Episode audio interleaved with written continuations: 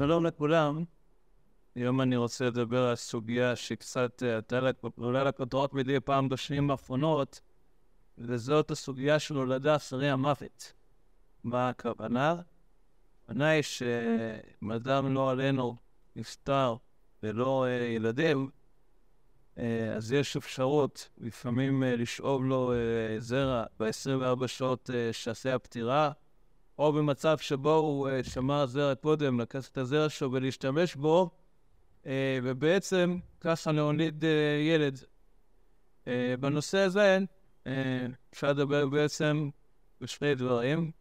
אחד זה שאלת היוחסין אחרי המוות, והדבר השני זה שאלה של האם הפעולה הזאת היא, רצויה או ראויה על פי ההלכה.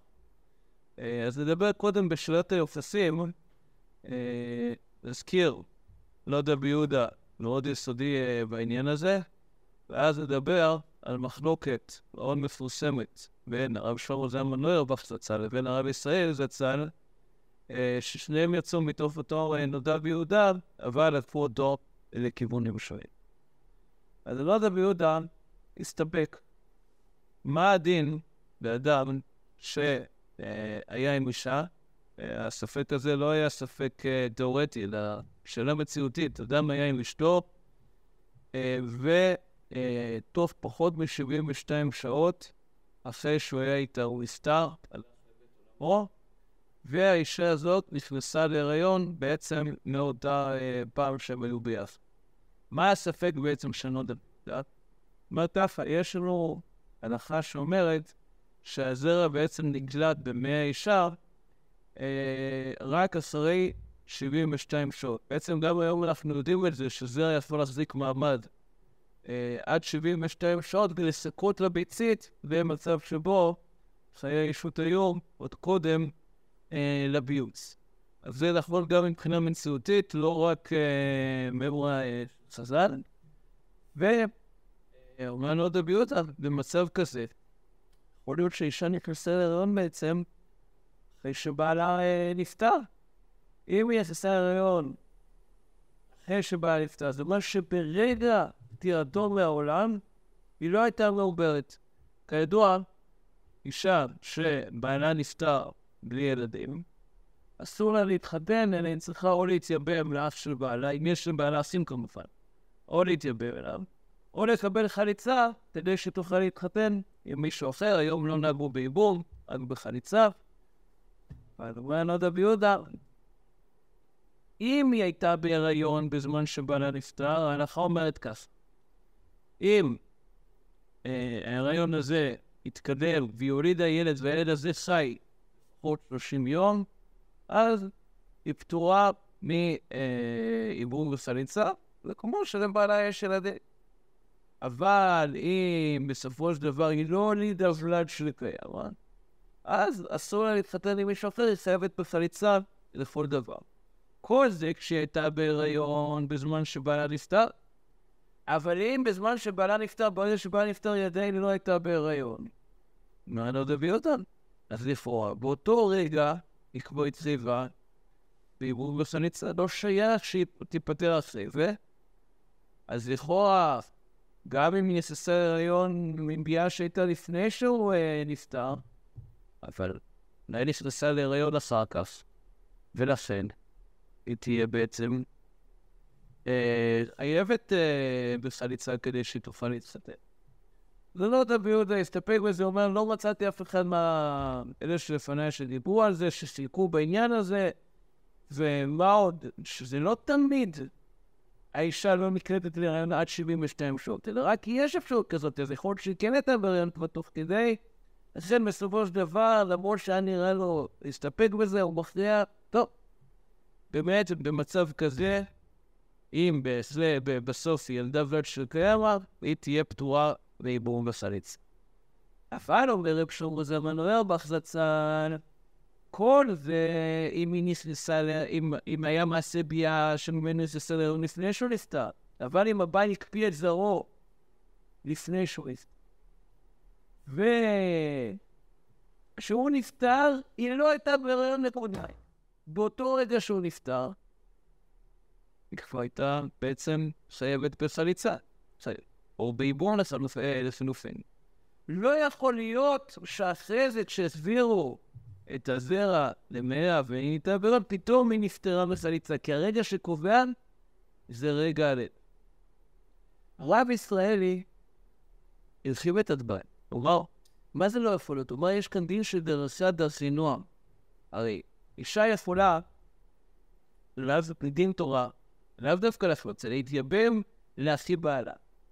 זה שלבעלה לא היו ילדים, אבל אם לבעלה היו ילדים, והיא התייבמה, היא התסתנה עם אחי בעלה, זה דין של עריות שזה סיבוב כרת ילד שיוולד מהם, יהיה ממזר. זה עשה דברים מעניינים. אם אין לבעלה ילדים, היא מקיימת מצווה בזה שהיא מתחתנת עם אחי בעלה. ואם יש לבעלה ילדים, לא רק שלא מקיימת מצווה, זה איסור מאוד מאוד חמור, איסור כרת והילד יהיה ממזר מזה. אומר הרב ישראלי, לו יצויר שברגע המיטה הייתה חייבת בעיבור או בחליצה, החליטה להתייבם, לא לחלוץ. אמרנו, היום לא נהגו, אבל מדין תורה, עושים. התייבמה, קיימה מצווה, נולד להם ילד, ופתאום היא לקחה את הזרע של בעלה הראשון ונולד להם איזה ילד, האם יעלה על הדעת שפתאום נהפוך את אותו בן שלה לממזר למפרע, שנהפוך את כל האיסור שם שהיה מצווה גדולה, את כל ההבנה של מצווה גדולה, פתאום לאיסור אה, חמור שקראת למפרע, אומר הרב ישראל, זה לא דרסה דרסינום, לא יכול להיות שתורה ציטה דבר כזה, ודאי שהרגע הקובע זה רגע הפטיר. אבל יש מחלוקת מאוד עקרונית בין רב שלמה זלמן אורבך לבין הרב ישראלי. האם הפטור הזה של העיבור והחליצה זה דין מקומי בעיבור וחליצה, או שזה דין שאומר בעצם שילד שאימא שלו נכנסה להיריון ממנו אחרי פטירת אביו, הוא בכלל לא קשור לאבא שלו, אין שום קשר בינו לבין אבא שלו, אין יחס בין, בינו לבין אבא שלו. נשמע מוזר? לאו דווקא, הרי דיברנו בשיעור קודם גם על ילד שאימא שלו יהודייה ואבא שלו גוי, זה נחשב בו ילד בלי אבא. אותו דבר אומר הרב ישראלי, ילד שאימא שלו נכנסה להיריון מהזרע של אבא שלו אחרי שאבא שלו נפטר, לא מתייחס לסי אביו. זה אומר שמותר לו להתחתן עם אחותו מאביו, אומר רב ישראל. כמובן לא יורש את אביו. ועוד הרבה דברים, הכל נלמד מאותו עיבור וחליצה. לעומת זאת, רב שלמה זלמן אוירבך טען שזה דין מיוחד לעיבור וחליצה. הוא לא משפיע על דיני היוחסים האחרים, אלא רק על עיבור וחליצה. לכל שאר הדברים הוא כן הילד של שלו. עכשיו, דבר מעניין, שמעתי ממורי ורבי הרב יעקב אריאש, ייבדל לחיים טובים וארוכים. הוא טען שכל המחלוקת בין הרב ישראלי לרב אוירבך זה דווקא בבעל שהקפיא זרע לפני שהוא נפטר, וכשהוא נפטר כבר הזרע היה קיים, כבר יצא מגופו. אומר הרב אריאל, אבל אם מדובר שהבעל נפטר בלי שהוא הוציא זרע, ואחרי פטירתו הוציאו זרע מגופו כדי להפרות בו אישה, כאן סביר להניח שגם הרב אורבך יודע שילד כזה לא יתייחס אחרי הציף. בזמנו, מנומד בשם דוקטור יוסי גרין רצה להציע הצעה שיש לסלק בין מקרה שבו הכניסו את הזרע לתוך גוף האישה בעזרת עוף רשמית, שאז באמת יהיה פטור בהימור מחליצה, לבין מקרה שבו הפרו עוד לפני פטירת הבעל את הזרע של הבעל בביציות של אישה, השאירו את זה בחוץ, ואחרי שהוא נפטר, הכניסו את זה לגוף של אישה. הוא אומר, למה יש הבדל? כי ברגע שהפרי את הזרע בביצית, כבר נוצר איזה משהו. המשהו הזה, כמו שהיריון יכול להתברר בעתיד ולהפוך את זה אה, לאישה שיש לה והיא פטורה מחליצה זיו. אותו דבר גם אם היה הפריה במעבדה, זה גם יכול להתברר בעתיד. זה לא כמו זרע שזה שום דבר. כאן הזרע כבר הפרה ביצית. אולי נגיד שבמצב כזה, כן, האישה תהיה פטורה מבום וחליצה. אבל מה הבעיה? הבעיה היא, מה היא תעשה כל הזמן הזה? אז בואו נתקן תקנה שנגיד נגדיר את זה הזמן מסוים ולא יותר. אבל באמת דעת הפוסקים היא לא כך. דעת הפוסקים שלהפריה של זרע ביצית במעבדה אין שום מעמד משפטי. לא לעניין עיבור וחניצה, וגם לא לעניין איסור הפלה, ולא לעניין חילול שבת, זה לא נחשב שום דבר. וכאן זה מחויב, הרי לפי הסברה של הרב ישראלי, שאין זה דרך סדר סינועם, שבהתחלה היא תהיה אה, חייבת בעיבור וחניצה, ואחרי זה פתאום תיפטר מזה, well, אז גם כאן זה אותו דבר. מה בינתיים, כשיש זרע עם ביצים במעבדה, אז אפשר להשאיר את זה שם בהקפאה מאה שנה. מה היא תעשה כל הזמן הזה? לסנדר זדר, סנדר סדר סנום, ובוודאי שעדיר אותו דבר, שכל עוד היא לא הייתה בהיריון בתוך גופה ברגע פטירת הבעל, היא איננה נסתרת מעיבור הסליצה, היא צריכה לקבל סליצה כדי להתחתן עם מישהו אחר, ואם היא התייבמה, למרות שלא מקרים בזה יום מצווה, עדיין הילדים הם ילדים כשרים לכל דבר. כל זה בשאלה מה היחס של הילד. אבל האם טוב לעשות דבר כזה? בימים אלה מתנהל דיון בכנסת לגבי חוק שנקרא חוק ההמשכיות. בעצם המצב המשפטי היום הוא שאין אה, חוק שמסדיר את הנושא. כשרוצים לשמור זרע אחרי שמישהו נפטר, לא עלינו, באופן פתאומי ולא יהיו לו ילדים, אז בית משפט קודם כל נותן את ההוראה לאפשר את שמירת הזרע. למה? כדי שאחרי זה יהיה אפשר לדון ולהסיר. ומה למעשה? אז למעשה ככה, אם ככה בעצם היום ההכרעה המשפטית החוקית, אנחנו לא מדברים על הדין האמצעתי. אם לבעל הזרע הייתה בת זוג והיא רוצה להשתמש בזרע, נותנים לה להשתמש. אם הייתה לו בת זוג והיא לא רוצה להשתמש בזרע והיא לא רוצה שמישהו אחר ישתמש בזרע, אז לא נותנים למישהו אחר להשתמש גם אם ההורים שלו רוצים להשתמש בזה. ככה נשיא הבית משפט לך. אבל אם לא הייתה לו בת זוג, וההורים כן רוצים להשתמש בזרע, או הבת זוג מסכימה להורים שמישהו אחר ישתמש בזרע, כאן בית משפט בדרך כלל נותן בעד, אבל כמו שאמרתי, זה אה, תלוי בעשרות של בית משפט, אין סטיקה. ויש ויכוח מאוד גדול במה לעשות בעניין הזה, וגם להלכה יש מה להגיד. רוב הפוסקים התנגדו לזה, בעיקר לזה חמאס. א', להוליד ילד בשביל שיהיה אנדרטה חיה למישהו שנפטר, כן? זה משהו שהוא בעייתי. כי בעצם מה אומרים לילד? לא באמת רצינו אותך בתור בן אדם עצמאי כפי שאתה. רצינו אותך כדי שתזכיר לנו מישהו אחר שהיה יקר לנו שנפטר בדמי הרב ולא השאיר צאצא. קצת בעיה.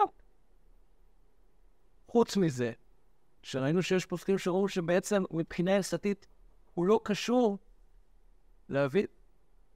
אז מי התיר לנו לנוון את המת, או להשתמש במשהו מהמת, שמצד הדין חייב קבורה, בשביל משהו שמבחינה אמיתית לא באמת מנציח? שאלה טובה. עכשיו, הרב מזוז מבית כיסא רחמים, כן סבר שבמקום שבו אה, אותו אדם, לא עלינו ידע שהוא מנמות, גילה את דעתו שהוא רוצה שתהיה לו המשכיות. במצב כזה, לכבד את צוואתו, את בקשתו, ולאפשר לעשות דבר. אבל זה כשהוא גילה את דעתו שהוא רוצה. כשהוא לא גילה את דעתו שהוא רוצה, וקל וחומר, אם הוא גילה את דעתו שהוא לא רוצה שיעשו דבר כזה, ודאי שזה לא כדאי, ודאי ש... לעשות שיבה אחרי המוות ולהיכנס לשעות של ניבול המת, לא ראוי ולא רצוי לעשות אה, באופן כזה, עם כל הכאב וכל הצער של אנשים שאיבדו את יקיריהם, אה, צריך לעשות את זה בצורה נכונה ואמיתית, ולתת למת לנוח המשכבו בשלום. אם הוא גילה את דעתו לפני כן שהוא רוצה, אז בזה באמת יש מחלוקת uh, ויש דיו. אז אם נסכם לגבי שאלת היסוס של מי שנוצר, אה, אמו נכנסה להיריון לשאת פטירת אביו, אנחנו ראינו שיש בזה מחלוקת. ודאי שלידה כזאת אינה פותרת את האם מיבום וסליצה במפור שיש uh, חיוב. לגבי הייחוס יש מחלוקת. יש מי שרצה לטעון הרב אריאל, שהמחלוקת היא רק אם הזרע היה קיים בעולם עוד לפני פטירת האבא, אבל אם שעברו מגוף הארבעה כזה פטירתו, כולם יודו שאין את הנפוסים. כל לגבי שעת הייחוס.